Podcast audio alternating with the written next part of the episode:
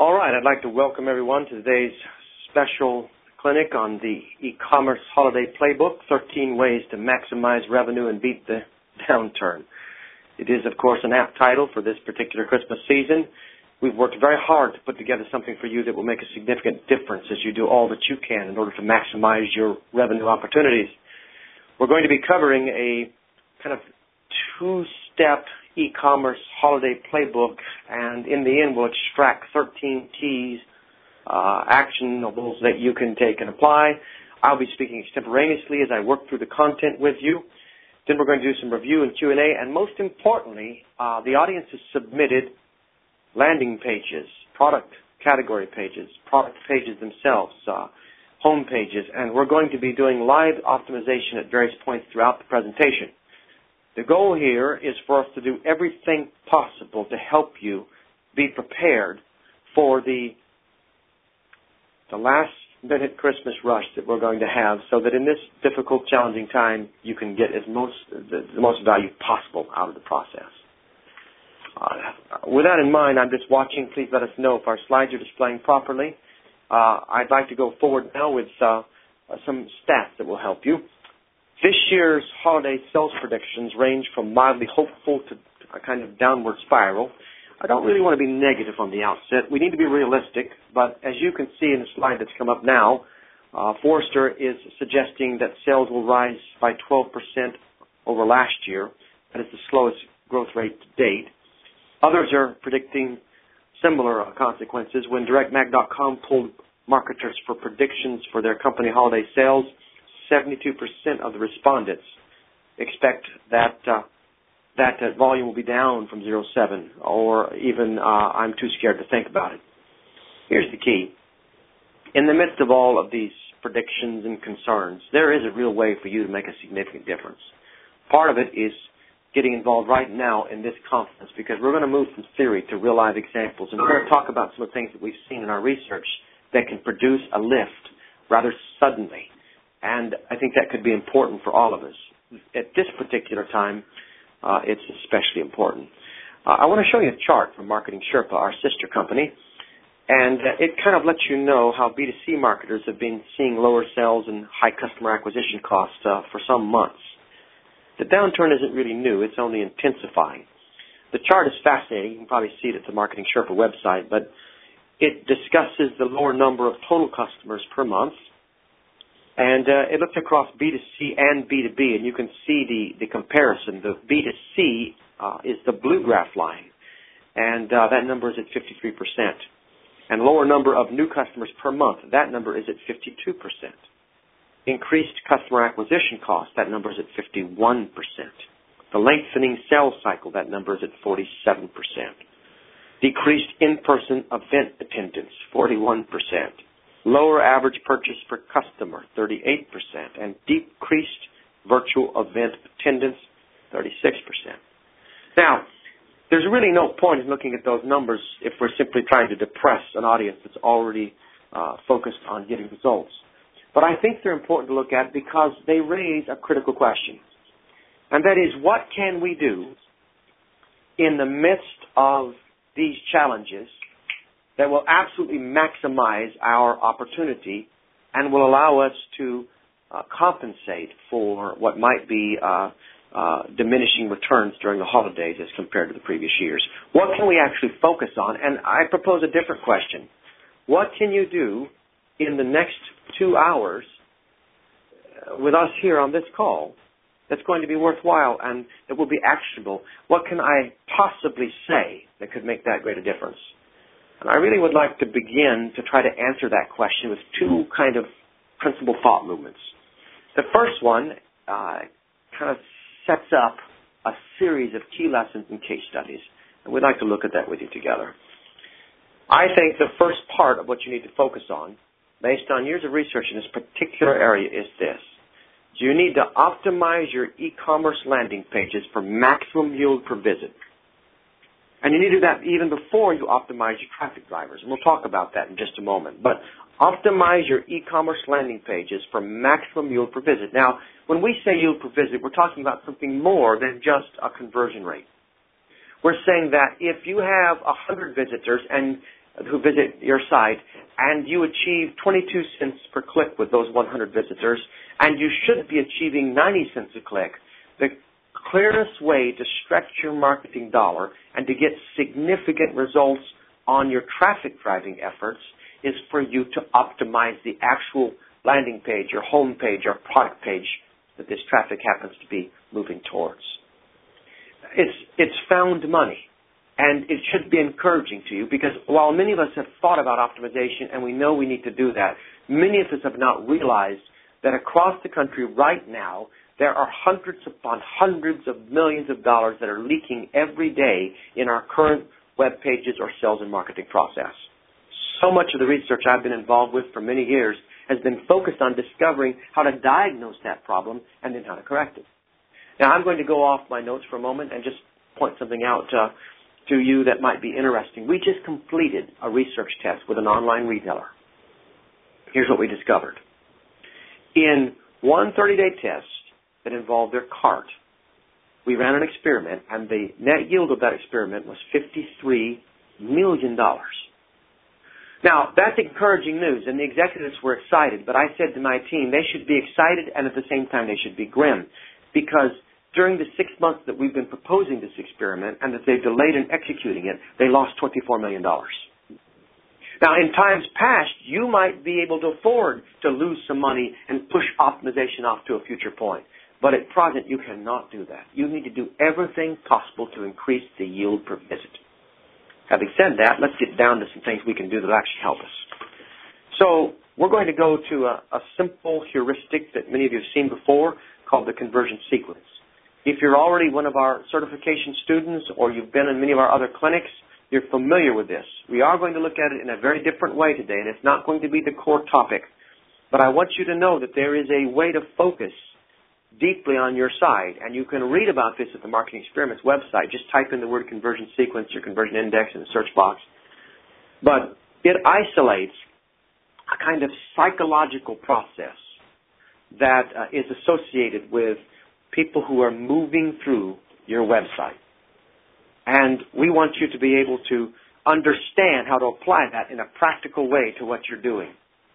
So if I could, I'm just going to move us to an actual example of someone who's applied this to their web page, and from that case study, I'm going to start to draw some principles for you that will help. All right, so if you'll look at the page that we have in front of us, you'll see that this is actually a retailer who focuses in down and feather and in pillows, etc. So this proprietor visited our landing page optimization workshop in the month of June. He learned the conversion sequence principles in depth and worked with our analysts on ways to optimize the site. Now, you look at it for just a moment, and you should be able to use the Q&A features on your website to communicate with me at present. And I'd like you, in fact, you can use chat or active questions, and I'm not sure which to recommend. Active questions. My tech people are saying active questions. I want you to give me right now as an audience the top three things you would change about this site. So I'm watching for your results, and I'm going to help you communicate those to everyone. All right? So let's just see here. How would you correct that? Scroll down, if you would. I'm being assisted here by Austin, who is in our technical group.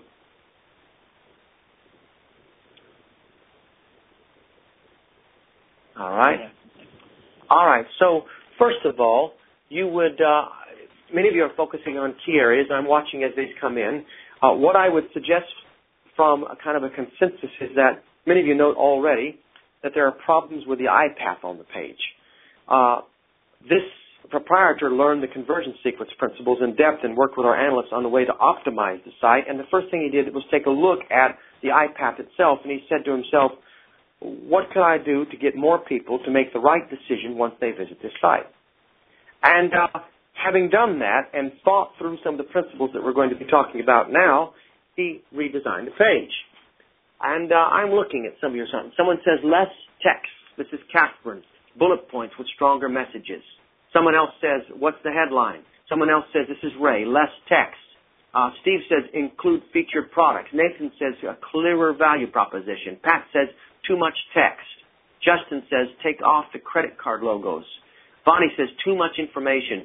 On and on. Dick Friesen says, the value proposition isn't clear. All of you said some very good points. The value proposition is a very important one. Let's look at the page that was redesigned. We'll break it down in more depth throughout the presentation right now, but it will be critical for you to just kind of see the two pages. So here's the new page. You'll notice some key differences were addressed in the optimization, and they include the company's real value proposition restated, has been emphasized, it's clearly articulated and showcased on every page. Always free shipping is emphasized. And while the credit card and BBB logos are gone from the masthead, you might wonder, well, why wouldn't you have those there, especially the Better Business Bureau logos? And we're going to talk about this more later. You're going to learn a great deal about how this actually works in the psychology of the landing page process. But people aren't concerned yet about the safety of the transaction until they've made a decision that they want to make the transaction, or until they think that they might want to make the transaction, and we're not there yet at this page. We're answering the wrong questions too soon in the process. Now, that's been corrected on this new page, and it also has the top 10 products list, and it has browse options, and the customer care section is in the left nav bar, and it reiterates the value proposition's key elements. There's a big emphasis here on the value proposition, and I'm going to talk about that in just a bit, but I'd like you to see the two pages side by side. Now, as you see them side by side, I want you to note that we had a very excited merchant who contacted us, having reworked his site based on that short time like we're spending today, and he saw a increased conversion rate of 145%. Now, I can't see your faces, and I don't know. I'm used to lecturing in a crowd where I can see. I taught in San Francisco at the B2B conference, landing page optimization, and a number of topics for the last 3 days. I was at Baylor University prior to that, and I had an audience. But I can imagine that this audience would like to improve their conversion rate by even half of that. And if we could learn something today that would make a difference, it could be helpful in terms of achieving your objectives for the holiday season. So let's drill down, because here's a concern that I would have if I were you. I see the old page, I see the new page, and I think, yes, but this is nearly the month of November. Our busy season is starting. We have countdown to the day of Christmas. We cannot redesign our site. We cannot go back and reprogram our site. Already IT is backed up. So what is it I'm going to be able to learn that's going to make a difference in a short period of time? And I want to emphasize for you that actually what needs to happen now is we all need to focus on this phone call on what we can do so that we achieve the most with the least amount of energy. And by energy, I'm talking about time and money and the key resource inhibitors. So thinking about that, let's look first of all on the types of e-commerce landing pages we want to focus on. And as we're going there, what we're really trying to do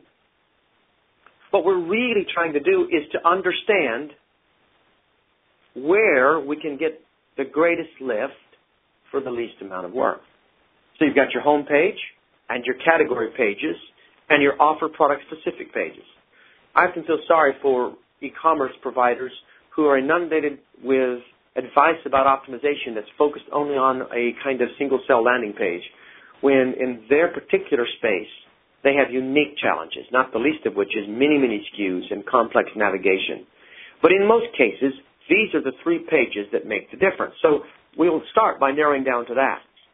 And then let's ask ourselves, which elements can we change that will actually help us get a lift, but which elements can we change that won't require enormous amounts of resources?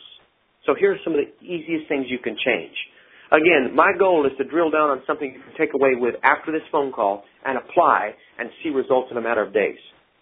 The first one is copy. Your headlines and subheads, body copy, calls to action, and testimonials.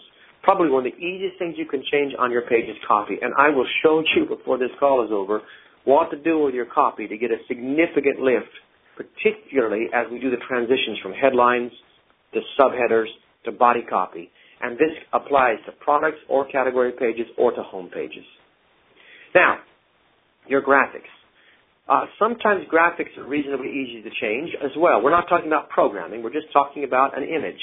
And so in some ways you can't go back and redo all of your product photos, but if 80% of your revenue is coming from 20% of your products, and if in those 20% there are 5 outstanding products, just what you do on those graphics could make a huge difference. Hemingway said, make every symptom's tale. We need to make every graphic tale. Our graphics are not working hard enough on our sites. Credibility indicators. These are all the things that give people confidence in your character and your competence. And then to some extent forms, at least perhaps your email opt-in. This is where most retailers are losing a significant amount of money during the holiday season. They are not capturing the email addresses they need to capture, and so they're not being able to remarket to them post-season. They have to pay to get that traffic back again. That's a mistake. So we've identified the types of pages. We've identified the actual elements on the pages that are typically easy to change and that don't require significant resources. But this leaves us with the question, all right, so what do I do? What is it that I do? And I want to suggest for you that there are 3 key areas of focus right now that could make a dramatic difference. In a little while, we're going to apply these 3 key areas to your own landing pages. Many of you have submitted your landing pages. We're going to be looking at them together. But for now, let me talk about the first one of these, and that is that you must emphasize your value proposition. I am appalled at how many e-commerce sites are unable to communicate a clear value proposition. And it works to your advantage because I can bet almost that your competitors are not getting this part right. Simply emphasizing the value proposition can produce a major yield. It did for this company, the one we just looked at. It produced 145% yield. Now, there is one question you need to ask when you're thinking about your value proposition. Just one. And that is this. You need to be able to answer, if I'm your ideal customer, why should I buy from you instead of any of your competitors? If you cannot answer that in a single sentence, then you are not prepared to articulate your value proposition on your web page.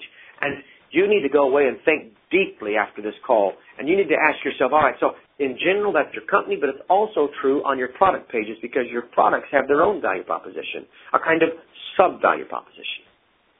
Now, we only have a short time together, and so the easiest way for me to help you see it when it's right and to see it when it's wrong is to look at examples, and I'd like to kind of help you with that. And as I do, I just want to point out where we're at in the kind of thought structure I'm trying to build and help you with today.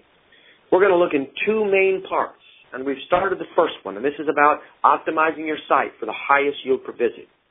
Under that, we've looked at the categories or the types of pages, and we looked at the kinds of elements that you can change easily. Now we're on the first of 3 key principles, and the first one is emphasize your value proposition. Now, when this person that we looked at earlier, when David Smith submitted the page that we saw, it was a professional page, and we asked him to express his value proposition. It took a very long paragraph to do that. And much of what he described as his value proposition needed help in terms of articulation. We looked at that long paragraph and tried to fix it. You know what I fear would happen if I asked most of my audience what their value proposition is? Let's see for just a moment. So take a moment. Tell me your value proposition. I'm going to read them as they come in. Go to your question and tell me your company's value proposition. I'm looking under active questions. I'll give you just a second. And as you type in that answer, I want to look at the kinds of answers we're getting. This will help us. Not to mention you might get a free commercial for your retail season here. So tell us your value proposition. If you're struggling to answer that, if you can't answer it right away, it's an indication that you're not ready for this year's retail season, because every marketer should be able to answer this question at the drop of a hat. I'm watching as you try to, and giving you just a few moments because I know you've got to type some lines to get these in. As you're doing that, I want to look at the value proposition that was submitted by David Smith in comparison with the new one. So let's go to the next slide and look together. We're still watching your value propositions come in. I'm going to read some of these. Here's one, products to inspire the practice of yoga. Here's another, home of the nation's top designers. Now, as you're looking at that, I want to come back just to those two, and I want to help you. And I'm going to say this just first names. I don't want to embarrass anyone. I'm saying this just to Steve, and I think it was David.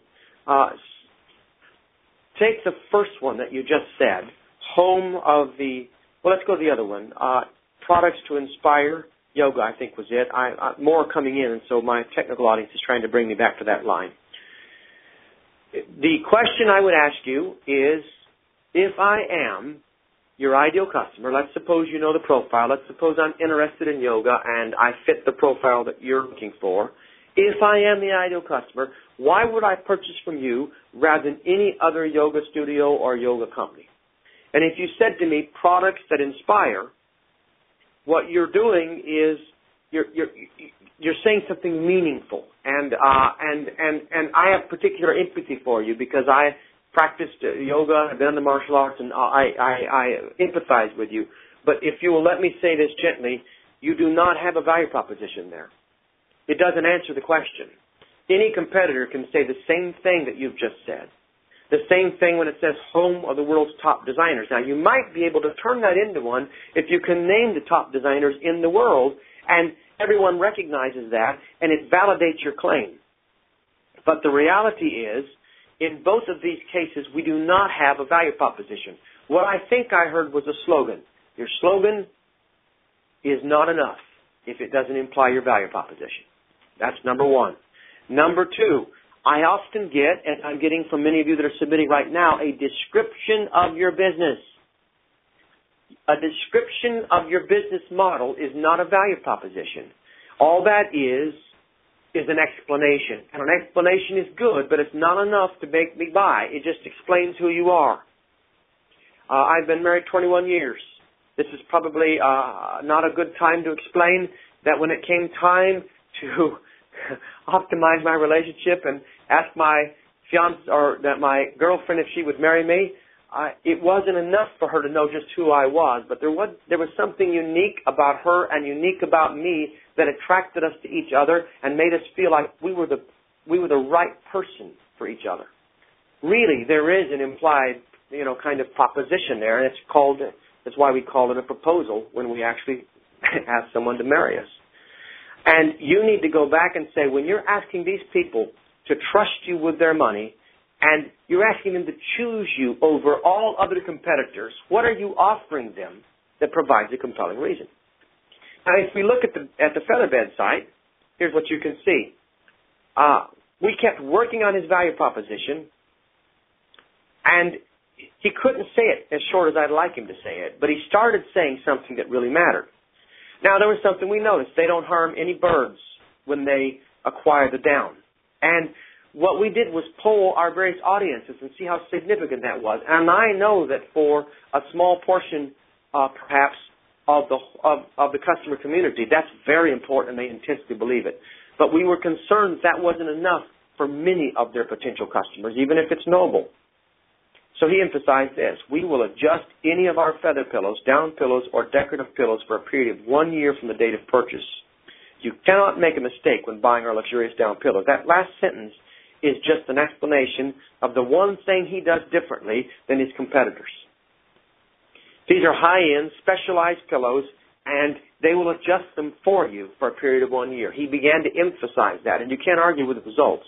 He saw 145% lift. I've got to keep moving in order to cover my time properly. And I want to look at another site that was submitted. So here is the site. My life is beautiful. That's the slogan that is supposed to imply some kind of value proposition. Rank it real quick. Tell me in your votes. 1, 2, 3, 4. How would you rank this on a scale of 1 to 5 as a value proposition? 5 means very good. 1 means very weak. 0 means non-existent. I want to see what the audience is doing, and I'll share that with you. It takes a moment for all of your responses to come in as we're moving live. So we're watching those come in. While you're voting, I want to just look at the page again on the right, and I want you to think about the design of that page and where the value proposition is being communicated. Forget the message for a moment, but first of all, it's gray on white. Bad choice. Don't ever do it. It hurts you. Secondly, it's in banner blindness, up above the fold where no one else actually pays attention to it. Once you come below, when I say the fold, I mean up in the banner. There's banner blindness there. Once you come below that, all that you're hit with is a graphic. If you're a retailer, do not do that. People don't buy from websites. People buy from people. You need to meet them with some text, and you need to greet them and tell them how to use the site. We're going to talk about that in just a moment, and you need to imply or state your value proposition very, very clearly. I am seeing a 2, 3, these are the rankings, 3, 0, 1, 1, 0, 0, 0, 2, 1, 0, 0, 1, 1, 1. I'm going to agree with, I'll just tell you right away, I'm going to agree with the zeros. That's not a value proposition at all. It doesn't answer this question. If I'm your ideal customer, why should I buy from you instead of a competitor? Why? Because my life is beautiful. So what? I'm sorry to be so candid, but you need a stronger value proposition than that, and you need to give me here in an opening paragraph underneath the banner why it is I should trust you rather than anyone else. This is part of, this will connect with the next point I want to make for those of you that are going to try to get a lift right away from your landing pages, but please notice something. That doesn't mean you can't have it up there with Jewelry Days. That doesn't mean you can't be part of your logo, but do not rely on that only to communicate your value proposition. Now, there is way more I'd like to talk about this. Every aspect of your supply, of your website either supports or states your value proposition. We may not be aware of that, but many times we contradict our value proposition with the other elements on the page. All I can say right now is this. If you want to get better results this holiday season, you need to ask yourself, why should someone buy from me rather than one of my competitors? When you have the answer, you should communicate that very clearly on the site in multiple ways, in multiple points, so that everybody understands what makes you special. If you can't answer that question, you're going to suffer. You are surviving on pockets of ignorance, and you need to go past that and actually provide value that's recognized and that's instantly credible. Don't use superlatives. Don't use qualitative statements about how fast or you're the leader or you're the top. Give me a number I can believe, because no one believes marketing speak anymore. That takes me to the second point. I hope I'm helping you. If this is, give me feedback as we're going. I'm going to try to control our pace. We have a lot to say and sites to look at. If you are just now trying to get a handle on this, I'm saying go back and emphasize your value proposition. And now I'm going to talk to you about the number one way I think beyond that you can get a significant lift right away, and all you have to do probably is move or change your copy and maybe move a graphic. Here we go. Number 2, intensify the clarity of your site. You heard me say this if you've been in any classes I've taught. Clarity trumps persuasion. You do not need a word gift. You do not need to be a wordsmith. You do not need to buy a book about the magic of words in order to talk to your customers. If you have a true value proposition, your next great challenge becomes talking to people so clearly they understand 3 primary questions. When people come to your website, it's like reading the mail. They're looking for an excuse to throw it away, to click away. They're on a hunt in most cases. I'm not talking about returning customers, but those who are coming in and who are trying to determine where they're going to buy. They eliminate possibilities and settle on the right one. And when they're in that mindset, you've got to meet them with 3 things that form what I call story click. If you're a writer, if you've written a screenplay, story click occurs at the point in the screenplay where somebody gets it. They understand, oh, this is where it's all going. Now, in this particular case, there are 3 questions, and they are vital, and you've got to understand them. Number 1 is, where am I? Believe it or not, when they click on your ad and land on your page, there's a moment of disorientation. If your ad doesn't have an expectation created that is absolutely met by the first thing they see when they come to your landing page, they are disoriented. And that will kill conversion. They need to know where they're at. And frankly, in page after page after page, it's not clear. The second thing they want to know is, what can I do here? Believe it or not, even if they're trying to shop, they're not sure how to do it. Now, do you shop by brand? Do you shop by the navigation? Do I look at the products that are special for the page? There is clarity of problems if you don't make it really easy, like there are three ways you can shop at xxx.com. I'm just making up a phony domain. You need to be very clear on where am I, what can I do here, and why should I purchase from you. The why part is the value proposition. You want to state it on the page, but you want to emphasize it in depth in any body language or product language in such a way that helps them understand not only where they're at and what they can do here, but why they should do it with you. This is about clarity, and I have seen over and over and over and over again that clarity trumps persuasion. And we're going to look at your website, and one of the first things I'm going to ask when I come to your website in a few minutes is, where am I at? What can I do here? Why should I do it? This brings me to the kind of a graph that I want you to see. We'll do this quickly. But what you'll notice is that there are, if you can see the graph yet, 5 key areas that are instrumental, that really matter when people are coming to your site that you need to communicate clearly about. The top 5 things they're interested in, according to the poll that we have in front of us, is free shipping, more product details, an easy return policy, a prepaid return shipping, and better product images. If your site offers these top options, are they stated clear enough throughout the site? Many, many times we're losing customers because these 5 big motivators are not being promoted properly. So let's talk now about a third inhibitor, and then we're going to move off of this first main section. If you've done everything possible to emphasize the value proposition, if you've done everything possible to intensify the clarity of your site, then it's time to do the third thing that will absolutely produce a yield for you, and that is reduce inhibitors to conversion. Now, what is an inhibitor? It's any kind of psychological process that slows people down or stops them from making the purchase. The first of these you've heard us teach before is friction. The second is anxiety. Friction is different than anxiety. Friction is a kind of psychological resistance to a given element in the buying process. It's aggravation. It's annoyance. And you correct that by minimizing the amount of aggravation necessary to go through the site or to place the order. You can't eliminate friction, but you can minimize it. Anxiety, however, is completely different. And it is a concern rather than, say, simply an annoyance. It's something that troubles, worries, vexes the customer. And you can only correct that by overemphasizing the opportunity that they have to escape such fear. That is, it's not enough to simply say, we have a privacy policy statement, but if they're really concerned about privacy, you need to have something that overcorrects the concern. The same thing is if their concern is about customer service, or their concern is about product quality, or if their concern is about refunds. You must overcorrect for anxiety. That's where you use your credibility indicators. Do not just take a nice testimonial and put it on your website, but match the message of the testimonial to the actual concern that someone has in the process and put it real close geographically on the page.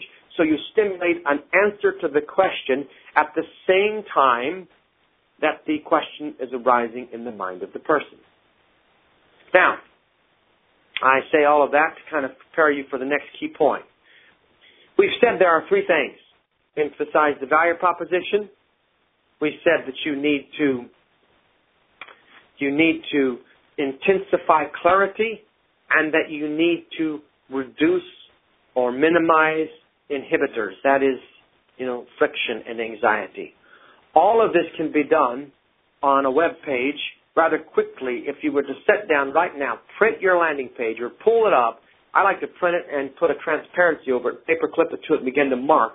Mark every area of friction and anxiety with a red and a blue marker, and figure out how you can reduce the amount of friction or how you can reduce the amount of anxiety on your page. Then ask yourself, is my page communicating clearly? Can I actually see the page properly? And once you've done that, work your way through and say, do people know where they're at, what they can do here, and why they should do it? Never simply barrage your visitors with a big graphic when they come to your page, or a series of graphics. People need to talk to people. Conversation starts. It starts in their mind, but there is a conversation that begins when they arrive at your site, and you need to anticipate the conversation and answer their questions. But I want to take you to a real home page that was submitted, and I want to have Jimmy Ellis on the line or Aaron Rosenthal. These are experts in our sciences and optimization groups here that conduct research at our laboratories, and we're going to actually look at a landing page, and we're going to apply the things we've been talking about. I know that what I've said has been principle-driven, but I want to make it very visual so you can imagine exactly how you can make these corrections in your own situation. So here we are. This is Teavana. We found their top-performing keywords is loose tea. Their underperforming keywords is green tea. And you can see it's Teavana.com. If you look on the left-hand side of the screen, you'll actually see the ad copy. And it's blown up so you can see a little bit clearer. Loose tea, shop our delicious, healthy teas, free shipping on orders over $50. It's not a bad ad. Stay there for just a second. Think about that. In just a moment, I'm going to have Aaron Rosenthal talk with us. But in the meantime, I'd like the audience just to take a moment and submit what kinds of changes they would make to this page. So give us a second. Tell us the number one thing you would do to improve the performance of this page. While you're doing that, and those are coming in, Aaron, are you prepared to share with me as we look at this page together? Just sure. Go ahead and just interrupt me. All right. So Aaron Rosenthal is here, and he oversees a lot of our research in these areas. We're watching your suggestions come in, but Aaron, take a look at this page and tell me what you would do to try and immediately help this merchant get a lift. And sure. When Aaron does that, I'm going to take what he says that's kind of a specific to this page, and I'm going to translate it into principles that you can apply to your page. The main ones you should already know, and that is intensify the value proposition or emphasize the value proposition, emphasize clarity, and reduce inhibitors. But there's some things here about the channels, because in our next section of this, we're going to actually be looking at this or paid search ads as they connect to your product pages and to your websites, and we're going to be looking at examples from our audience. For now, Aaron, talk to us about Teavana. Yeah, and the first thing I want to do is I want to look at the pay-per-click ad, and they've done a fairly good job, but I think there's still some room for improvement. When I look at the pay-per-click ad, I say, what is the most compelling piece of this ad? And it might be that free shipping. They're doing a good job of matching up the expectations of a user who is searching for the keyword loose tea. However, it still doesn't tell me anything compelling that would make me click on this ad versus any one of the other ads, at least in the headline. So test some variations of loose tea and using the free shipping offer in the headline. I would see if I could get a little bit of an improvement there. The other thing that I noticed is you are doing a good job of targeting keywords within your URL. Currently the URL says www.teavana.com/gourmet+teas. Rather than use a gourmet plus teas in the file folder extension of your URL, I would try testing either loose tea or free shipping within that file folder itself and see if we can get an additional bump in click-through rate on this pay-per-click ad. But I think the bigger issue is actually on the landing page.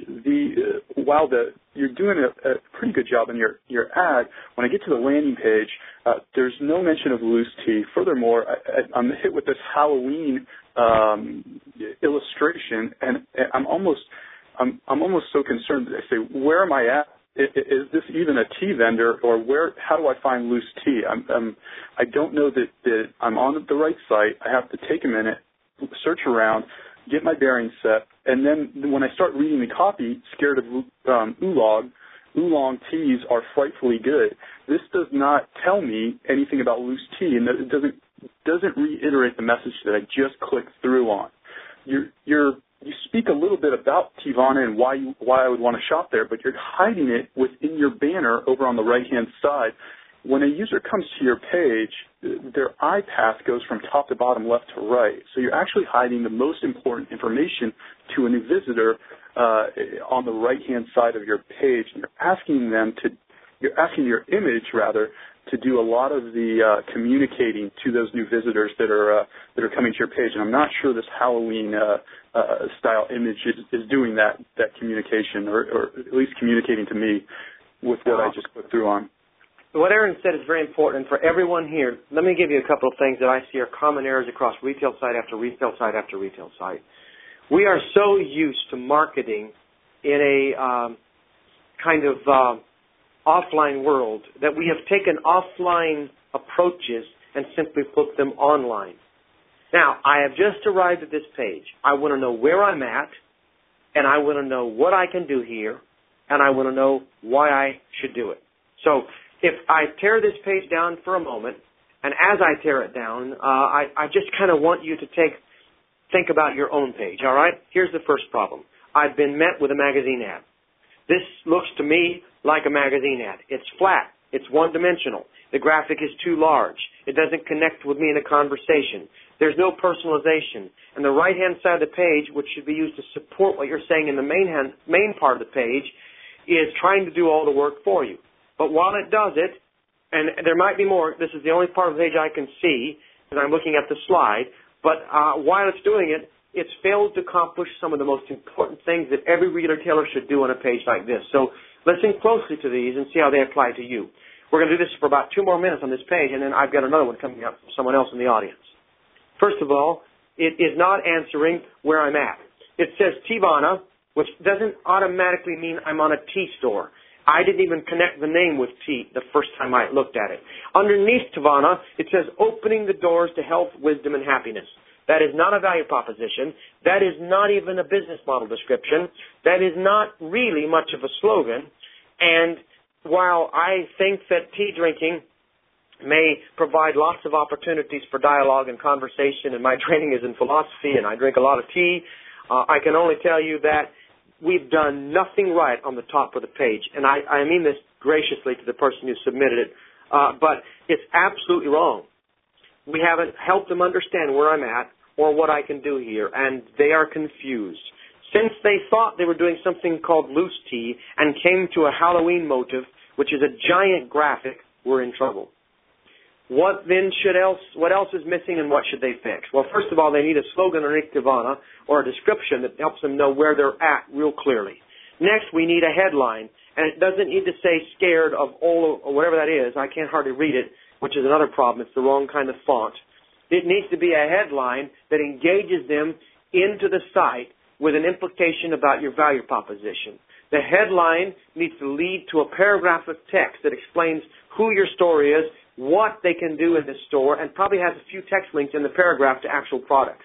Underneath that, they actually need to see products, your main products, in this case, loose tea, right away, so they can visually ID where they're at, and so that they can quickly make a decision to purchase if they already know that's what they want. Always get the main message in the middle of the page. Never use your columns to do the main work.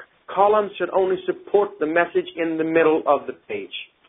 Now, I'm going to move to a new page. Add one more thing. There's no call to action on this particular page. You've got these names of tea down at the bottom of your image, but I don't realize that I'm supposed to click on those. Nothing about them looks clickable. They're not underlined links. It's not a button. I don't realize that I'm supposed to click on them, and you're probably losing a lot of your customers because they can't figure out what to do once they're on your site. Well, this is vital. I'm going to move us to a new example here in just a moment. But the call to action is very important. But it comes back to what's the goal of the page, and probably the goal of this page is to get a click. Because if you don't click deeper into the site, you can't buy anything. And every single element needs to drive you towards clicking on a product or deeper into the site, perhaps in a product category. With that in mind, I want to move us and look at a new page. Before I do that, you just keep giving us feedback. I hope we're moving the speed that will help you the most. It's difficult to balance giving you content that will help you and at the same time looking at landing pages and more or less cashing it in. But that's what we're trying to do. So here is Timber Ghost. You should see that new page. Top performing keyword is bows and arrows. And underperforming keyword is Easton. That's an arrow maker. And super slim 400 arrows. I think 400 has to do with the actual arrow type. So the homepage URL is timberghostshop.com. And you can see the ad in front of you. And this ad is in particular the actual paid search ad. And I'd like you to think about what you would do if you were the marketer. You had to get this page fixed up for Christmas season and producing as effectively as possible. What would you do to get the most value out of this? After we've looked at this page, I'm going to talk to you about the second main change that you can make that will dramatically improve your Christmas season. But now let's look at this live page submitted to us by one of our audience members. Aaron, what are your thoughts? Sure. The first thing I notice is, and this is actually a natural search ad, not paid, but the first thing I notice is that you aren't submitting to Google an actual meta description of what the site is, and what it's rather doing is it's crawling the information, the copyright and address information at the bottom of the page, and using that within your description. Because Timberland Ghost, even though it's the name of your site, is not a unique name to your site, you're also having to compete with all these other Timberland Ghost sites. I would actually look at tailoring meta descriptions or adding them, because when I went to the source, I didn't see that you had them. Adding a meta description that helps convey the value of your site and entices a click, so to get them on the page. When I arrive at your page, you're almost talking to me too fast. You haven't built any trust with me yet, unless I am already familiar with who Timberland Ghost is and what you can offer me. I'm not sure you're doing enough of that communicating. What I mean by that is everything on your homepage here is talking about sales. Even your buttons are talking about sign up today and buy now. You speak to me in headlines that say fall sale and then special alerts and buyer's guides. You still haven't told me why I should shop with you, why I should trust you with not just my money but my time when I get to your site. Excellent point. Jimmy's on board. Jimmy, do you have any thoughts on this as well? Yeah, I'm actually can you hear me okay, Aaron? Yeah, I can. Go ahead, Jimmy. Yeah, I finally got on here and I got everything working, I think. So I'm looking at the page and I'm thinking the same thing Aaron is. And one of the things that we typically do, especially for e-commerce, is we say, how do I shop here? And I'm really not sure where to go. If you actually pull up this URL, there's an animated image in the middle is an animated image, and it keeps changing and kind of distracting me a little bit. But it's not doing anything besides just letting you know you're on a hunting and archery site.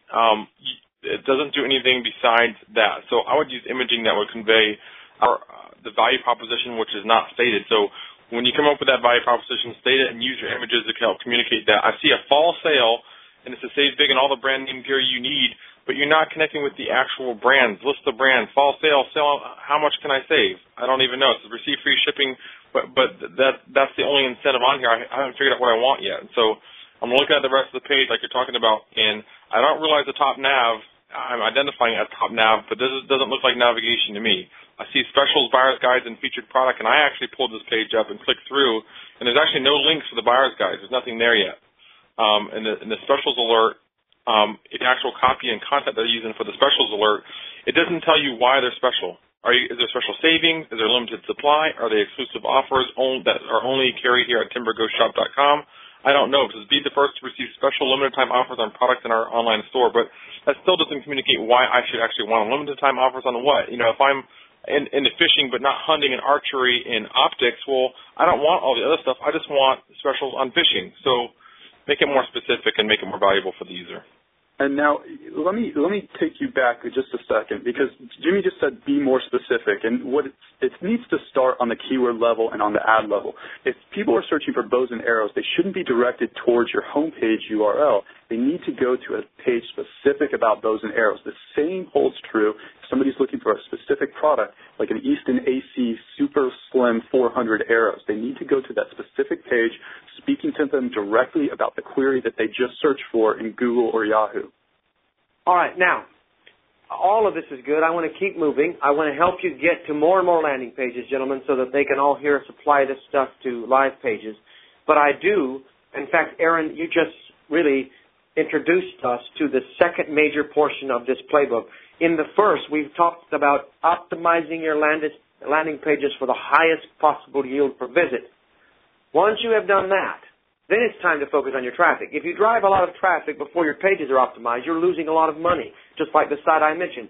They were losing, at the beginning of this time together, I talked about the site that made $53 million, but they were losing $4 million a month from not having optimized that one part of their process.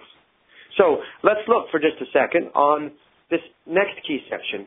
Once your pages are optimized, you drive qualified traffic to those landing pages with the highest yield per visit.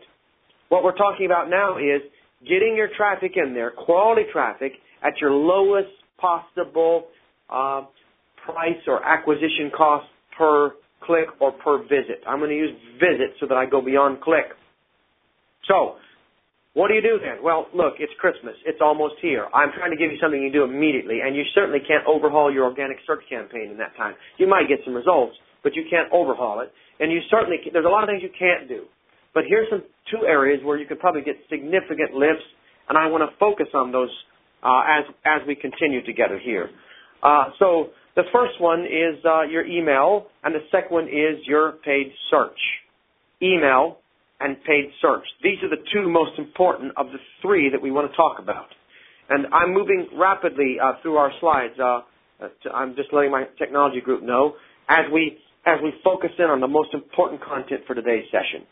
If you're going to focus on email in a way that will allow you to get the highest possible return for the least amount of energy, back to our mantra for today's session, then there are four areas: the sender fields, the subject line, the copy, and the graphics. You can see about the copy on the slide, the headlines and subheads, body copy and offers, calls to action, links. The graphics are broken down into three categories. You can read them there on the slide. The product photos, button calls to action, credibility indicators. But what's important to know is that you can typically move the needle very fast with email, and I have good news for those of you that are worried about the Christmas season. Emails sent by retailers are so bad that if you can do a few key things here, you can get a significant difference in your email right away. Let's look at paid search for a moment, and then we're going to drill down on these and look at live examples. But the other key area is paid search, and all we're asking is which elements can I change the easiest? And, of course, it's the keywords, the negative keywords, and the copy. So we talked about email. We talked about paid search. We haven't told you what to do about those elements, but I just want you to understand that. And let's look for just a moment, and Aaron, help me. Look at this next slide that has the search term for diamond bracelet. Now, look at these four, and Aaron, comment on this, and also the difference between product-centric copy and company-centric copy. Sure, and let me first point out that I did notice a typo on the character limits over on the left-hand side. It shows 60 characters. It mentions 60 characters here. You're actually, in Google, you're limited to 25 characters in the headline and 70 characters in the body. That's right, yes. Yeah, but here we're talking about a product-centric copy versus company-centric. And what we mean by that is a product-centric copy talks about a specific product and why you would want to buy that specific product. The company-centric copy talks about why you would want to buy from this specific company.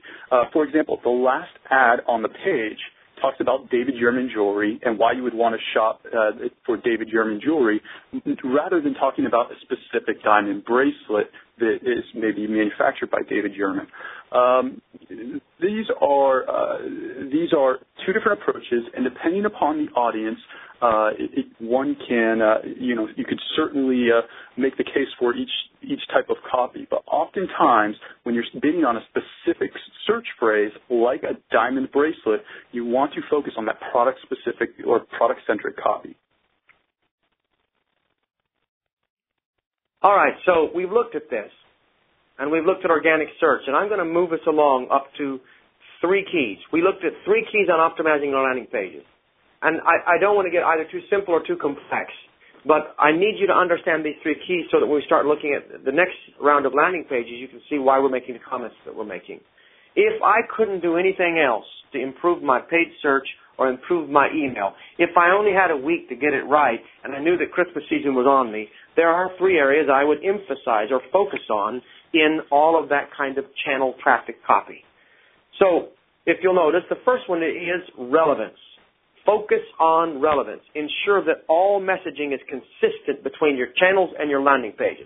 I am going to bet that most of my audience already knows this, but I'm also going to bet that much of our audience is not actually practicing it, and it's something you can do immediately. Notice the example, Apple iPod Touch, you click on the ad and you see the new iPod Touch. That is close to relevance. If everyone knows iPod and Apple as they do, that's probably sufficient. Under most considerations, I would actually have the word Apple in there also. In this case, it's probably not necessary. And yes, there are many things wrong about this page, but at least there is relevance. Listen to me. People are moving through your site through a series of thoughts, and they're anticipating in each step or each click something that's coming next. The minute you give them something that is not what they expect, you have site flow interrupt. They are disoriented. They slow down. You start to lose them. It costs you conversion. It costs you yield per visit. So emphasize relevance. That isn't new for all of us, and many of you are used to Marketing Experiments laying out complex new discoveries based on our research. But I have to say it to you because this issue is different. This special two-hour clinic is different. Trying to help you identify what to focus on amid the myriad of things you could focus on in this important kind of urgent time. Which brings me to two, emphasize urgency. Now, the holiday season has a built-in kind of urgency, but your channels and your pages need to capitalize on it. You need to tell them how many days they have left. You need to tell them how much inventory they have left. You must emphasize urgency in your channels because you're not just trying to get them to click, you're trying to get them to click now. And that is the critical piece. And you need them engaged in doing that. Very critical. The last thing I want to talk about before we get to some more landing pages is highlight or feature exclusivity. It's very important for them to think three things. Relevancy. When they clicked, there was something they were looking for. They need to see what it is they want. They need to feel it's urgent that they respond to it now. And if it's at all possible, they need to believe that you are the only place or the best place for them to get it. To the extent that you can take this triad, it's almost a medieval philosophical triad of thoughts, the exclusivity, the urgency, and the relevance, and focus them in your channels, in the email messaging, in not just the messaging itself, but actually in the paid search ads. Now, in both of these mediums, you're going to see a much higher click-through rate. This gets them to the landing page. Now, it's important for me to point out something here that many of us they need to know right away because we're going to make a big mistake in this area in Christmas if we don't. And that is that the goal of the landing page is to sell the product. In many cases, it's to get them to click deeper into the site so you can sell the product. But the goal of the email or the goal of the paid search ad is to get a click. If you try to sell too much in the paid search ad or especially in your email, you're mitigating your results. Many of us send these big, complicated emails full of product offerings and lots of information, and they get blown out and not read because we have competing objectives. You're not going to make any money just because they liked your email. You're only going to make money when your email intrigues them enough to get them to click. The email does not sell. The email generates interest. Go back and look. In fact, to get very actionable, take your last 5 emails that you've sent or the ones that you're getting ready to roll out for the Christmas season and lay them all out on a big, long table and look at the messaging and ask yourself this. Is this email been written to get a click? Or has it been written to sell something? Because selling them in the email is a problem when you sell them in the email and then you send them to the website and you try to sell them again. If they're sold, you don't need to sell them again. And if they're not sold, then you've got a big problem because you're not going to get them to the website. You're losing so many people because we're using our channels as if they're the selling vehicle. They are not the selling vehicle.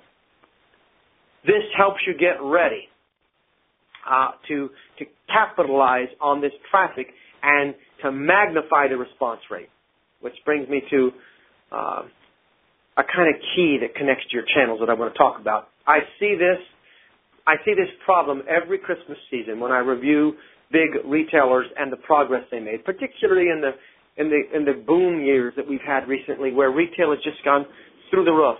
And I'll see where a retailer has spent hundreds of thousands of dollars, tens of thousands of dollars, or even in many cases millions of dollars, driving traffic to a website. The traffic gets to the website, and the only choice they have is whether to buy or not to buy. They fail to connect with the visitors, and they only connect with the customers, and many of them do not do a good job of connecting with the customers. It's important that you connect with visitors, not just customers. Why should you buy that traffic from that click again? Listen, if you want to get past the Christmas season and have a decent 2009, you need a community of people that you can be communicating with, and you won't have that with a standard kind of email sign-up form that I see on sites. They're awful. Retailers are the worst. What I found is publishers are pretty bad retailers, and retailers are pretty bad publishers. So what you end up with is a publisher who doesn't sell products very well or a retailer who doesn't get subscribers very well. You've got to be both. You are not just a retailer, not if you're building community. You've got to create points of interaction, and you've got to get people to exchange information with you. And if you're not capturing a major percentage of the traffic that comes to your website, if you're not capturing their email address, you're leaving money on the table this holiday season. Now, that'll play in to some of the things that we talk about. Look quickly at the table I have in front of me. Look at the conversion rate difference between new visitors with returning visitors. It's very interesting.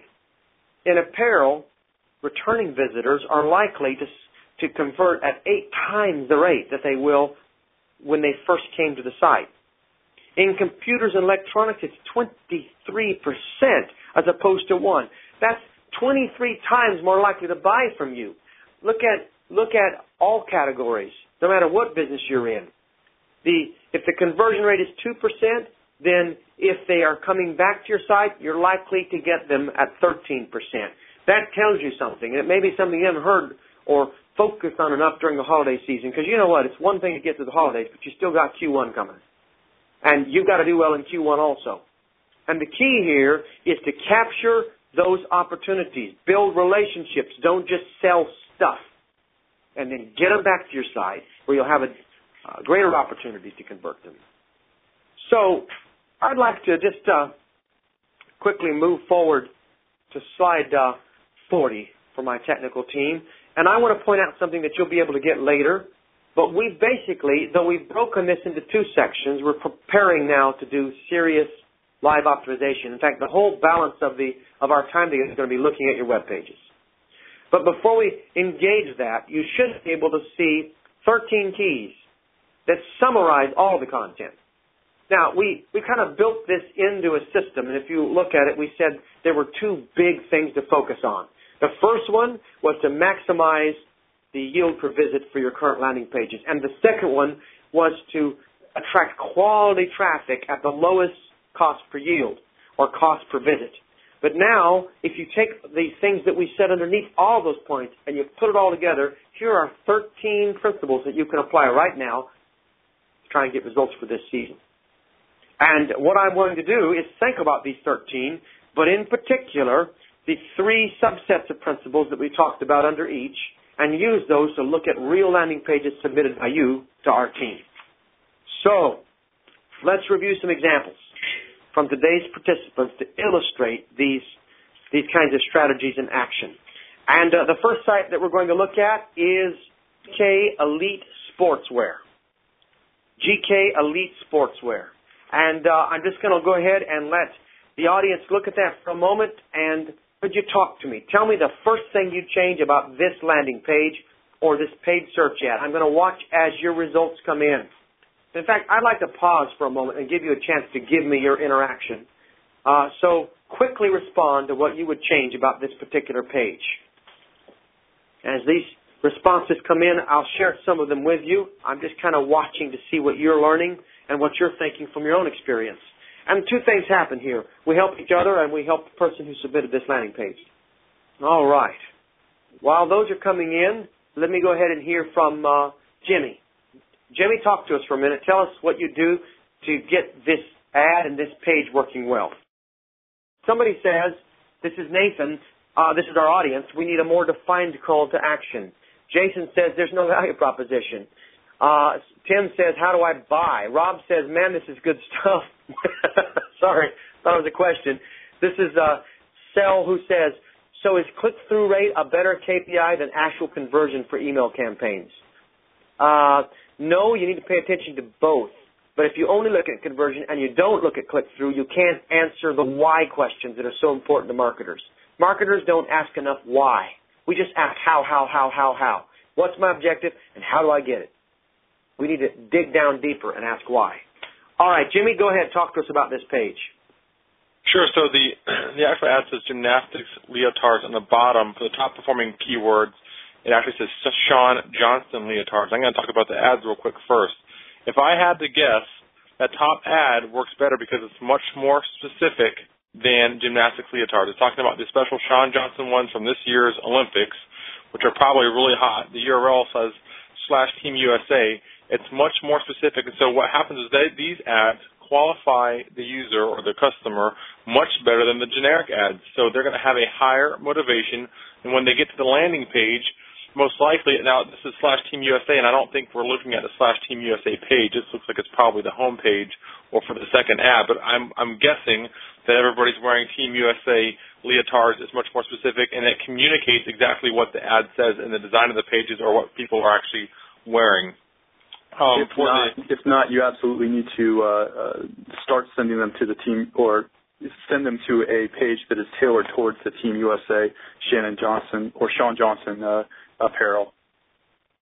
Sorry to interrupt, Jimmy. I just wanted to make that point. Very good. So, very good. In the second ad, it's just gymnastics leotard, which is the underperforming keywords. This is probably what you're going to see with a generic keyword, and you have a lot of products. What many retailers do is they do something like, this is leotards. I use electronics just because it's an easy example. You send people for monitors keywords to a monitors, like, you know, LCD monitors landing page. Well, what happened is there's an overwhelming amount of information, and they don't know how to make a buying decision. This may be the same thing here. You're sending a very generic ad to a very generic page. And then when I look at this, it's $49.99 for fall/winter, prices as low as $29.95. Shop now. Why would you make them take an extra click on this page to start shopping when they already said gymnastics leotards? You already have 49 of them. Why wouldn't you start listing them on this page? So there's some friction in their process. Questions. Yep. And so when I'm going through this particular page, you have an image on the left that communicates you have leotards, but typically you're going to want to locate your content that's going to help them find what they're looking for on the top left-hand side if you can. So you have the headline that directly connects with the user. Then you need to help them figure out how to shop on this site. Right now it's just the Shop Now link and they go to the next page, and I don't know what's on the next page. But besides that, I'm looking for, you know, within these 49 new leotards, okay, what's the cheapest? What's the most popular? What's the best? Is there different styles or types? Help me make a buying decision by listing the information that's going to help me find what I'm looking for, besides having to scroll through or look through 49 different versions of a leotard. Jimmy just sent something really valuable, and this is applicable to all e-commerce sites, and you need to help the customers make a buying decision. A lot of times what we see is companies sending users to these directory-style pages with all their different products on it, and they're expecting the customer to do too much thinking. Don't leave all the thought process in the customer's hands. Help them make a buying decision. You've already worked very hard to get them to your landing page. Once they are there, help guide them through the process. That's a very valuable point. And let's just do this. We've got more pages coming, and I'd like you, while I'm talking to you now and preparing the new page, to start entering questions for us, because we're going to do some Q&A with you. Feel free to ask specific questions about your own retail challenges. We're going to have some time set aside to try and help you solve problems before we're done today. But let me just look at this page. I don't want to spend too long on one particular page, but it's important that we draw as much transferable learning out of each page as we can. And so I won't add very much. I'll simply point out that, number one, the ad has sent us to a magazine cover, to a magazine ad. This is not a website. It's a boxed magazine ad. A, I can't make out the value proposition for the company at all. It might be the prices, but I can't tell unless I've been to other sites that these are good prices, and I don't trust the word as low as $29.95, because what that means to the average person who hears it, what it means to me is that you may have some lousy product for $29.95, but then you're going to get me with the real prices when I get in there. Now, you're not that way, and I don't mean to be hard to the person that submitted this, but I'm telling you, the postmodern consumer is skeptical. Instead, I see a giant picture. It helps me know where I'm at. It's good that I see leotards. I understand where I'm at. But what I don't know is what it is about you that makes it better for me to purchase from you than anyone else. In addition, there's major design problems. Look at all the squares and boxes. Every time you build a square, what you do is you mess the eye path up. You stop them in centralized locations. Right now, your eyes are going to go down to the left to the leotard, and then you've got to cut over to another column to figure out what's going on. And you can't tell if that connects to the box on the left or the two boxes below, and you don't even know if those are clickable. I can't tell if that's navigation or it's just pictures. I still can't tell. And I want to say this again. I say it so graciously because I really want to help you. I'm not trying to hurt you. But this page is so bad that if you can fix it in time for Christmas, you could double your results off of this page. And I find that to be exciting. So look at what we've said. Think about your own pages, and let's move on. And let's look at some more responses here in just a little bit. I also have seen some very, very good responses coming in from the audience in terms of thoughts that they would do to improve this. All right. While we've done that, I want to go on to the next slide and look at another landing page. So this should be coming up for you pretty soon. It's a wall decor group. And audience, you're seeing it right there. Tell us what you would do to make this site better. How can we help this merchant? In fact, let me ask you the question. If you're the marketing director, this is the page you have to work on. What are you going to do right away to get a gain? Something easy, something they can change right away that will get results for them in time for the holiday season. While you're looking at that, get ready, Aaron, to talk to us about this particular page. All right, I see your results coming in. And I see good questions coming in from you also. We're going to get to your questions. That's coming up very soon.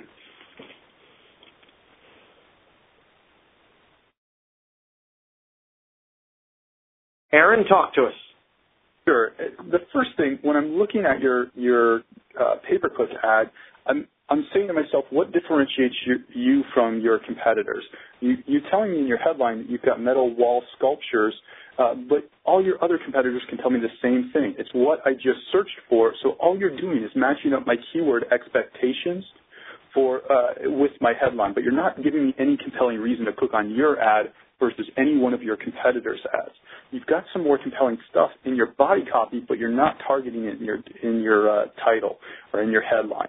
So test using those 20 to 40% off the phrases. Test using the free shipping phrases within your headline or your title of your ad, and I think what you'll see is you might be able to get some higher click-through rate. Same goes through. Same thing for your URL. Folks, URL is a great, the display URL on your pay-per-click ads is a great way to bump up the click-through rate on your pay-per-click ad. Whether using a subdomain or a file folder of your display URL, you can usually find a slight increase by testing some different variations there. If you've got free shipping, use free shipping. If you offer 20 to 40%, use 20 to 40%. What this company is not doing is they're not targeting their any specific language within their URL that helps convey that this is what I'm looking for. When I get to the landing page, I immediately am hit with these ad boxes. You've got the sophisticated wall art, and on the right-hand side, you've got wall vessels, deals of the week, cast resin. I'm almost overwhelmed with all these little banner ads, and what you're not doing is you're not communicating to me the value proposition or the value of why I should even be here or why I should spend any of my time here. When people are clicking through pay-per-click ads, they are moving very rapidly looking for a specific thing, and you have to convey the value to them in order to keep their attention, keep them on a landing page. Jimmy, do you have anything else to add? Sure. I think one of the things, Aaron, you're so enthralled with the landing page and getting to that you missed the first piece, and it's the point that Flint already made. The disconnect between the ads, it's the ads in the landing page. So your ad says gorgeous metal wall art. The keyword you told us, the top-performing keyword is metal wall art. And you said that's your top-performing keyword, which is interesting because I think you can improve your results much better by just making a couple quick changes. So top-performing keywords, metal wall art. Ad says gorgeous metal wall art. The second line in the ad says, wall sculptures and metal wall art, free shipping on $150 and up. I go to the landing page and I hit sophisticated wall art. Well, I wasn't looking for sophisticated wall art. I was looking for metal wall art. This is Jimmy's nailing it, but for those of you in our research, we've been doing this for years and studying. This is called site flow interrupt. The expectation you created in the landing page is not being met. I'm sorry, in the ad is not being met when you hit the landing page, and this will cost you every time. Serious conversion rate. Go on, Jimmy. So there's no metal wall art in the headline. In that image, there's no metal wall art that I can see. I see wall vases, deals of the week, cast resin. Below it, I see hand-picked oil on canvas. So, if you're really picky, I'm sure the person that submitted this page is saying, well, look under sophisticated wall art. It says Sophia abstract metal wall art, but it is so small, you will never instantly make that connection in the customer's mind that I am now on a metal wall art site. So your current top-performing keyword for metal wall art, you will instantly increase it if you can land them on a page that screams not only with the copy and content, but with the images, metal wall art. If for your underperforming keywords, modern wall art, same thing. Hit them with all the modern wall art on the modern wall art page. I'm not sure what you have to work with, but start with a headline that includes modern wall art, and then you want to continue that headline with that mention to free shipping on $150 and up. So I would, on this one, if I was going to do the metal wall art, I would say something like, over 49 unique pieces of metal wall art and get free shipping when you spend $150 and up. Something along those lines where you're connecting with the metal wall art, you're using the incentive to use in the ad, and you're visually seeing samples and pieces of metal wall art to get them started. All right, now, I'm sure the audience wants to go to a new page, but if you'll bear with us, I still want to help you just a bit more because there's so much here that's transferable to so many of you. There's two things I want to point out. Number one, all you're dealing here as a design page is boxes and graphics.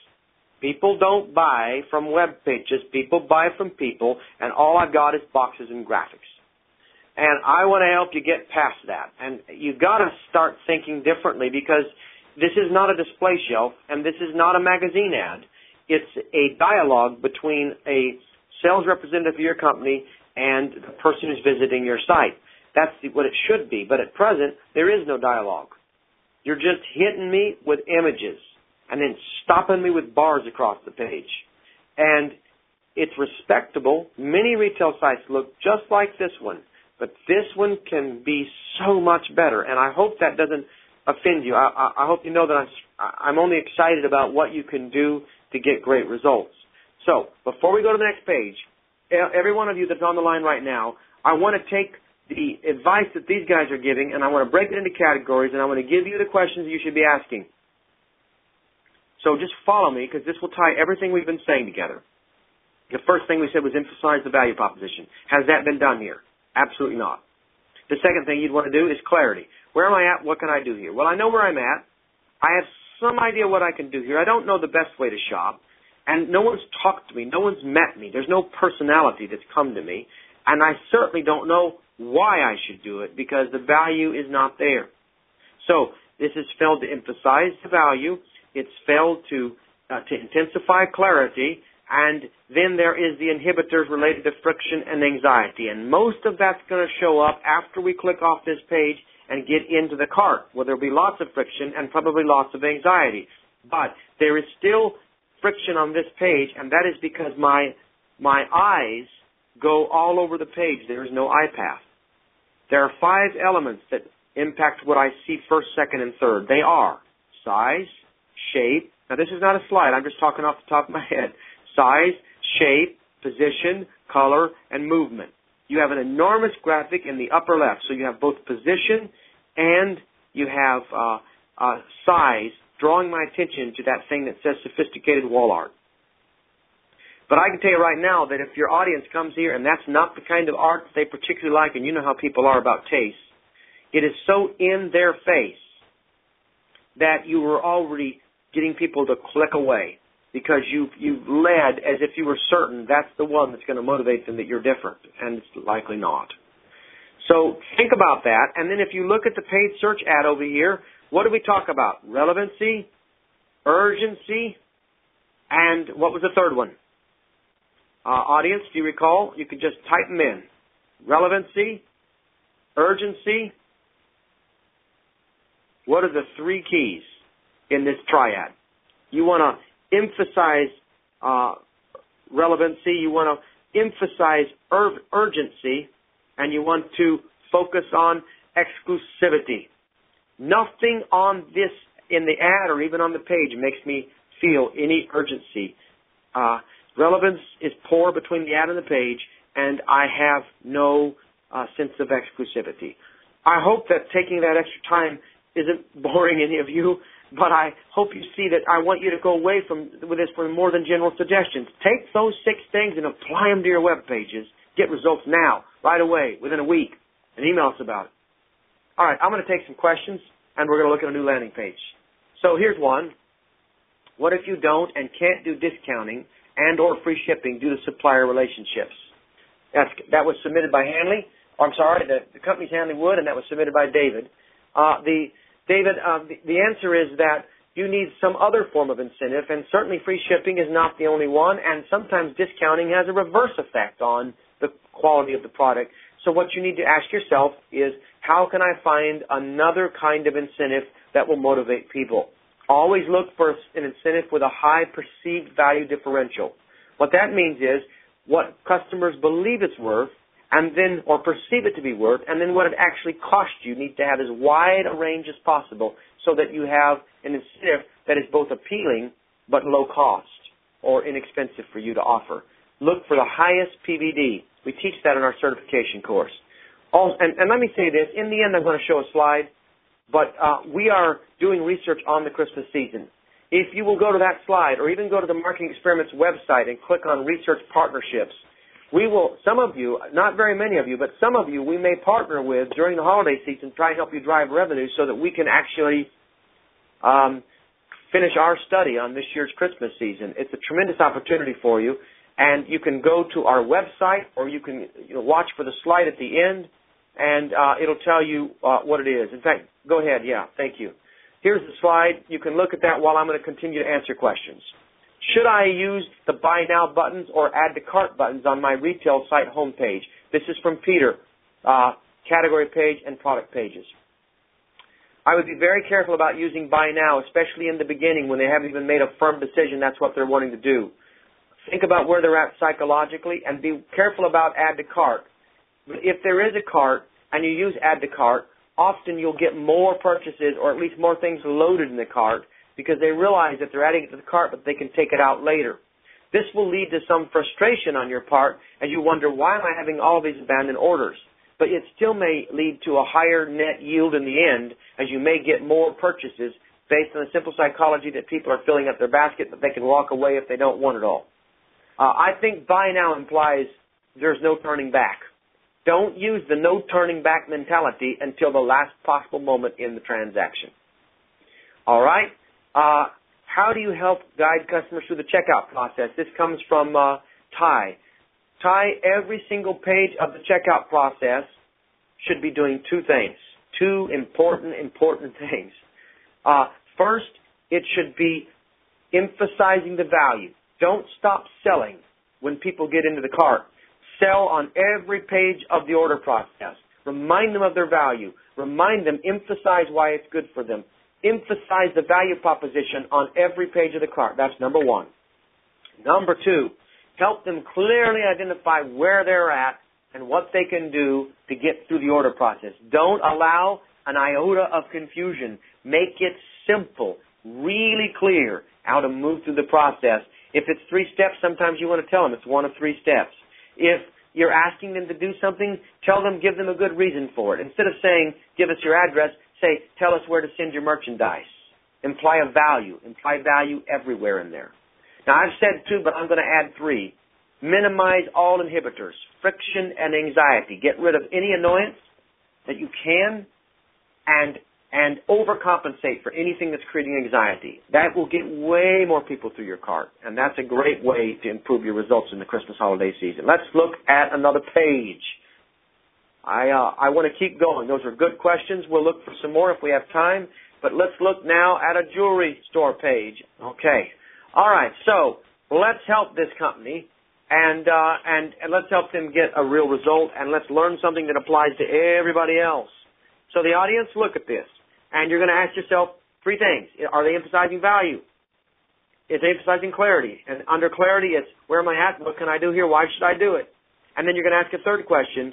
It's not just clarity and value, but what is the third principle? As you look at the site itself, under that first section about landing pages. Reduce the inhibitors. That's the third one. Is there anything I can do to reduce friction and anxiety on this page? Those are the three principles. Look at the page. See what you would do to fix that. The other principles apply to the ads, but look at the page and just apply those three things so you can get in the habit of thinking this way and look at your own pages this way. While the audience is thinking about the page, let me get some feedback from Jimmy. You go first this time. Sure. Now, I'm looking at the landing page and the ad, and I don't see which ad is actually from Jewelry Basket because it's not listed there. Maybe it's New Jewelry Gifts / Disney. I was going to try to add some, you know, the motivation of the user before clicking through, but I'm just going to go straight to the landing page. So when I get to this landing page, given they're looking for Disney jewelry, which is the underperforming keyword, the landing page has that, like, the first thing that's communicated on the page is that headline, and it says Disney jewelry, but that's all it says. It just states what it is. There's no value proposition in that headline. You're not communicating anything besides, okay, you got it. But now I want to know, okay, why should, if you have Disney jewelry, why should I buy it from you? Now, the elements of a decent value proposition are actually on this page, but what's happened is they put it up in the header. And what's happened, if you look at the header, you'll see some call toll-free and you'll see some bullets right under that. Those pieces are getting lost in that header because it looks like a banner. It's within an image. It's black text on a blue background. It's harder to read. I'm trying to read it right now because it's really small. So it's 30-day money-back guarantee. We can gift wrap and engrave. Free shipping on orders over $75, international shipping. So the pieces that I want to see as a customer coming in here that might help me a little bit in terms of why I should buy from your store compared to any other Disney jewelry store, because there's lots and lots and lots of them, is that you have a 30-day money-back guarantee and you can get free shipping over $75. Possibly the gift wrap and engrave, especially around the holidays, you might want to emphasize that because lots of people like to give personalized gifts. But so then when I get here, I'm looking for that headline. You want to move those things from the header down into the iPath of the customer in like an intro section, headline, intro text. Start the conversation with the person that hits this page. Hit them with your bullets that are relevant to the company value proposition and go into the product-specific value prop. But I see here it says Disney jewelry, and you see a bunch of jewelry, but you can't buy that right there. It's just an image showing you have Disney jewelry. It doesn't help you make a buying decision. It just reconfirms that you have it. Then I see these two ads on the right, or two products on the right, Mickey Mouse jewelry, Minnie Mouse jewelry, but why are they right there? Is there something important about them? Give me a reason to click on those specific ones. If not, they're just getting in the way, and then you have categories. Sometimes you have categories below that. When I would come to the page, I do a good intro headline. I do an intro, probably 2 or 3 sentences of why I should buy from you. Hit them with the bullets, with your 30-day money-back guarantee and your free shipping on orders over $75, and then go into the types of Disney jewelry that you carry. So you're directing them right into helping them make a buying decision by helping them find if they want Disney, Winnie the Pooh, Disney, Piglet jewelry, Tigger jewelry, Tinkerbell jewelry, all the categories that you guys have on the page. Jimmy's point is very good, but I'd like to point out something. The whole audience, we haven't said about the last 3 or 4 pages that we've just critiqued together. It's a problem on the page you're looking at now. It's a problem on the page we looked before this. It's a problem on the page we looked before that. The one that we looked at called Wall Decor, there's not even a hint of it on there. Where is the opportunity for you to capture an email address and win the relationship over time by nurturing potential customers? There is no email sign-up form anywhere in sight on the Wall Decor site, and there doesn't seem to be any here either. And you say, well, it's on the home page, but that's not good enough. It needs to be on every page of your site. You need to give people a reason. One thing we used before that was really effective and caused record days for a retailer was we advertised what we called the low price survey. Now, that doesn't work if your prices aren't very low. But we actually surveyed websites around the Internet, and we reported the lowest price on the net for the particular items people were looking for. We knew that 8 out of 10 times our research partner site would be the one that had the lowest price, but we even published the results when it wasn't their site that was lowest. The reason is that we wanted to do this honestly, and we won the credibility that we needed with customers by telling them the truth.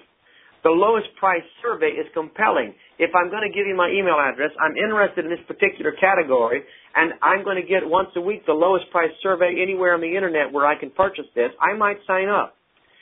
Now, some of you, that won't work at all, but my point is, give me a reason to give you my contact information, especially my email address. There's too much money. Right now, more people are going to be visiting retail sites than any other time of the year. Even when there's less purchases, I doubt you're going to see that much smaller in terms of the volume of people who are looking. They just will purchase less. That means you have an opportunity to capture thousands, tens of thousands of new names that you can have relationships with, and it needs to be on every page. Now, I'm going to let Aaron talk. We're going to a new page in just one moment. But I'd like you to think about that key point because it could help you a lot as you prepare for Q1. Aaron, go for it. Sure. Jimmy made some very, very valid points, and Flynn as well. But there's something that I think we as retailers don't do, and that is differentiate between a site value proposition and a product value proposition. Much of the information that's at the top of the page that Jimmy pointed to, the 30-day money-back guarantee, the we will wrap and engrave, the free shipping over $75, that's a site value proposition, and that's why you should shop with this particular site. But there's also why you should buy this particular product.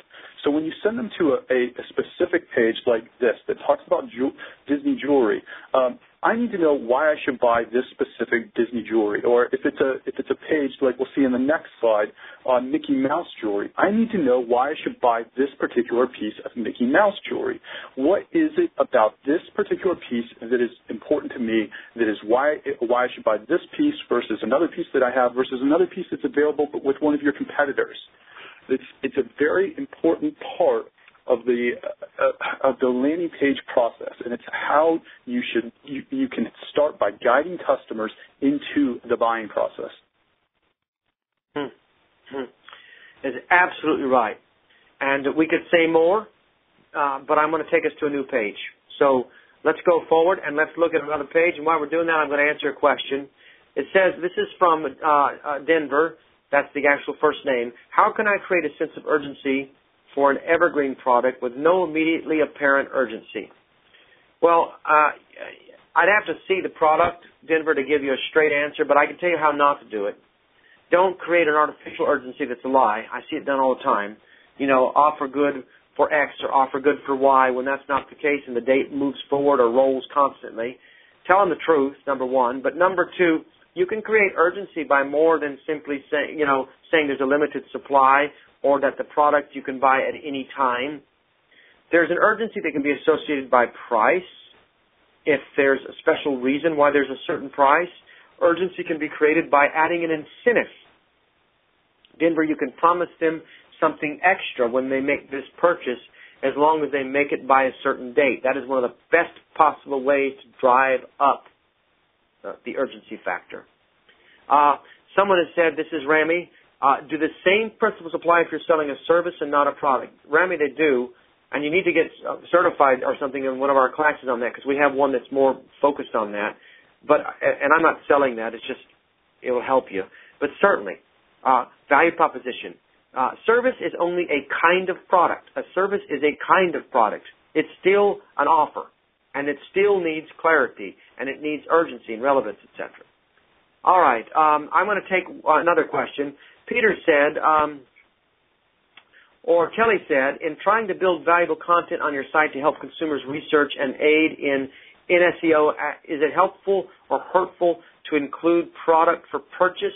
Does that devaluate the content in the consumer's eye?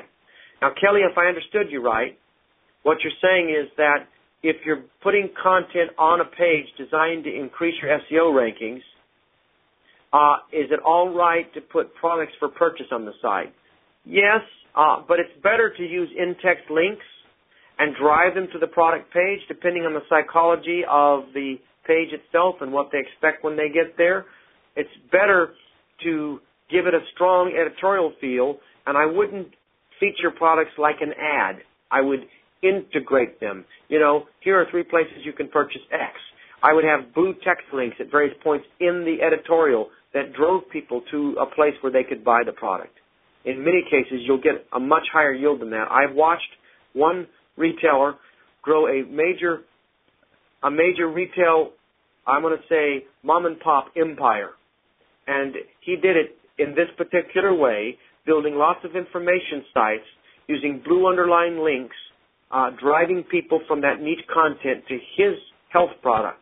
And what's interesting, I didn't know this until after a year we'd been working and studying his work, is that he was living in a tent in Alaska, and he was generating many, many hundreds of thousands of dollars a month with a strategy like I'm describing for you now. Let's talk about the page we have in front of us. So I'm going to let Aaron go to start with now on this one. We're almost done. You're doing very well. Let's hear a critique of this particular site. So Aaron, go ahead. Sure. And first, looking at the keywords and the pay-per-click ad, it looks like your top-performing keyword is actually the name of your site. And I think, and I can certainly understand the reason why. You're probably getting a lot of repeat customers or people that are familiar with your site coming through that specific keyword. Something you may consider, since there's other competitors bidding on your keyword and your URL, try using in the title of your ad and also in the body of your ad, Her Room or Official Her Room or Her Room, even using your domain name, herroom.com, and reiterating that you are the actual site, the official site that you're looking for. I think you might be able to find that you can get a little bit higher click-through rate and help differentiate yourself from your competitors who are also bidding on the name of your site. Now, other things that you may want to try in your pay-per-click ad, you've got some really good ways to shop and also incentives that you're offering, like a buy two, get one free. Absolutely. If you're going to send them to a page that is targeting or marketing the buy two, get one free, start it in the pay-per-click ad. It's a great value ad, and it's going to help you differentiate yourself from some of your competitors. The other thing that I noticed on your landing page, you've got many different you're trying many different strategies on this page. You've got, first of all, you've got three columns of information. You've got a navigation, a primary body copy, and a configurator over on the right-hand side. Whenever we've tested pages that use this sort of three-column design versus a two-column versus one that has a supporting information or navigation in the left-hand side or the right-hand side and primary body copy, they never seem to outperform the two-column design page. So I would certainly test you sending them to a landing page that focused on a two-column design. So navigation, primary body copy, or certainly supporting information on the left-hand or right-hand side of your primary body copy. I think you've got two different types of sale that you're working on this page, the buy two, get one free promotion, and also the bra finder. And the bra finder or configurator that I called it earlier can be very effective, but I think you can use some language changes, and I wouldn't try promoting it on the exact same page that I'm doing the buy two get one free. You've almost got too much going on, where I don't know which is the best way to find my product. I would look at a strategy that actually integrated those two offers. So find the perfect bra for you, or find two of the perfect bras for you and get one free, and then go through the four steps or the three steps to find that bra for you with your bra finder or your configurator. Jimmy, do you have additional points to add? Sure. My main points are about the pay-per-click and the keywords. So, and how it has an impact on the landing page. So, Aaron and I talked about, Her Room is going to be your most qualified keyword term in almost every case because people have a previous experience with you. Lingerie, the underperforming keyword, is so generic. It's like if you're looking for, Microsoft Outlook, 2003 or something like that, and you typed in software in Google. You're not going to sell if you carry Outlook 2003, but using the keyword software. You're going to get so many people looking for other types of software that you're just not going to get very relevant, high click-through, high conversion rate keywords. So a lot of times these one single word, very generic keywords, you simply can't use it. You can't get to profitability. You have to test it and see what you can do. But if you did something like bra lingerie, underwear lingerie, and you qualified it with 2, 3, 4 keyword terms, you're most likely going to be able to extract some of the value out of the generic lingerie, but you're using this qualifier to land them on to do a more specific ad, first of all. So then, for example, I'm just going to do underwear lingerie or something related, or her room underwear, where your whole ad is going to be about her room underwear, first line, second line, URL, herroom.com/underwear, something like that. And on that landing page, you're going to do something like, if you have it, use like the underwear finder. And that would be almost the entire page. It would be talking. You might have a buy 2 get 1 free. Start finding your brand new underwear. Step 1 is select your preferences, and it goes right into your configurator. And that's about it because they're looking specifically for underwear. So what I'm saying is, use more specific keywords, use more specific ads, and more specific landing pages. And you're not going to, in this instance, this is sending someone right to your homepage is what it looks like. You don't want your homepage is not your shouldn't be your primary landing page unless you only carry one product. So keep that in mind. And, Jimmy, I just noticed one other thing. The whole buy 2, get 1 free piece, it appears like there are actual coupons that you have to use for different types of lingerie in order to get that coupon thing. What you're doing is you're distracting by presenting them options to get the coupon. You're taking them away from the bra finder. What we're suggesting here is we are simplifying the process, condensing it into a single call to action. So use the bra finder and buy 2, get 1 free. Start your search today. That sort of thing. Condense them into one single call to action. Right now, you've got 3 different calls to action on the buy 2, get 1 free, plus you've got the bra finder, plus you've got all the additional information below it. It's too much. It's information overload when a customer comes to your site. All right. Now, I want to answer some serious questions, but let me answer a couple practical ones. Twice you've asked me, I'm seeing in questions, can you give us an example of a good retail landing page? I can't now because this is preloaded and because I just didn't have any really good ones to show you. The Her Room one is better than many that I see. It has some implied value proposition, et cetera. But I would also say, though I agree with Aaron on what he just said, typically if you feature more products on the page, you can increase sales, and I acknowledge that as a retailer. But there is confusion, and the bra finder in itself is there's a way to you need clarity. Like there are 3 ways to shop on this site, 1, 2, 3, and actually give them that 1, 2, 3. Make it really easy. But let me go on. We're going to send you this edition. All of you that are attending will get the print version of this, and we will include in it examples of some good landing pages, so you'll be able to look at them visually. You'll also be able, I think, to get the recording and listen to this again. So between those 2 points, I think we'll help you get everything that you need. Now, I'd like to just go on for a moment and quickly begin to answer questions. Here we go. We're going to do this fast. Some I'm going to throw over to Jimmy and Aaron. Guys, I'm going to answer these in about a minute, or less. Why we're answering questions, add more, because this is the last chance I've got with you as a whole group, and I'm talking about those of you that have joined us today. This is the last chance I've got to actually help you get ready for the retail season, and I want to do everything I can to answer relevant questions. Someone said, should the email form, this is Tim, be available on every page? Yes. Are you a fan of it being in the header or further down the page? I like it in the left nav, and I like it on a few key pages in the center area where people are confronted by it directly in the linear thought process. It's better if it doesn't stay always on one point somewhere where people get kind of a built-in blindness for it. But I would be careful about putting it in the header because often it gets banner blindness and it is not seen. If you mean the top banner when you say header. That might answer Art's question, too. Do you place the opt-in very low on the page and the self-focus within the fold? No. No. If you do the opt-in right, it won't hurt sales. And you want to capture those names and follow up. You also all need to be doing cart recovery. I hope you're doing this during the retail season. You want to make some money? Here's how to save a huge portion of your orders this year that are getting lost in the cart. Capture the email address first. If you can do this technically, it's very easy, but I don't know if some of you can make these changes, but oh, what a difference it will make.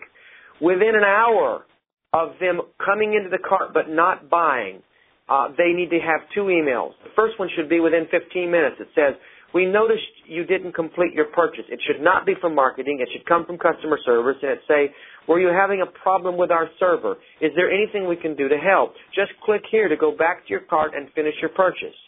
It's something very nice, very gracious. That drives them back. If you don't get them back within the 15 minutes, you send them one more in an hour from customer service, and this one has the same message intensified. I typically send one more within 24 hours and offer a special incentive, like a discount or free shipping. You could recover. When I tried this in the first test, I think Jimmy and I were involved in that test, we saved 6,000 abandoned orders in very short period of time. And you can save so much of your lost purchases. Many people skip out of the cart not because they don't want to buy, because they're distracted, because they get a phone call, because for many reasons. Make it easy for them to complete the order. Let's keep going. Do services like the McAfee, this is from Brian, did McAfee test daily icon affect conversion significantly? I don't know about significantly, but they often help with the conversion, but they help when you place that logo where people are worried about such things, such as near where they're asking for the credit card. Placing it at the top of the site on the home page probably does you very little good at all. It's important to put the credibility indicator, and that's what that is, in close proximity to the time or the place on the page where they're worried about such issues. This is from a new question now from Ty. Sign-ups, Ty and Kelly, no, it's not a question. It's a compliment. Thank you, Ty. Someone says, what are the most effective methods of driving high volume of email sign-ups? What do I think about sweepstakes? Sweepstakes are good, but be careful that they connect with the actual product itself. Otherwise, you have people coming to your site who have very little incentive to purchase because they are more incentivized by the sweepstake than they are by your offer. Make sure the sweepstake connects to the offer so that you're getting the kind of people to your site that you want. And that helps in email signups. But the most important way is simple. There is a scale. On the one hand is your request for personal information, i.e. an email address. On the other hand is what you're promising them in exchange. Make sure what you're promising them is worth more to them than what you're asking from them. I know that sounds basic, but that's where we mess it up over and over again. Give them something worthwhile. All right. I'm going to answer some more questions as those are coming in. Let me go to another one. Someone asked, can you comment about using a PayPal or Google card where customization is not possible? Jimmy or Aaron, take that one. Sure.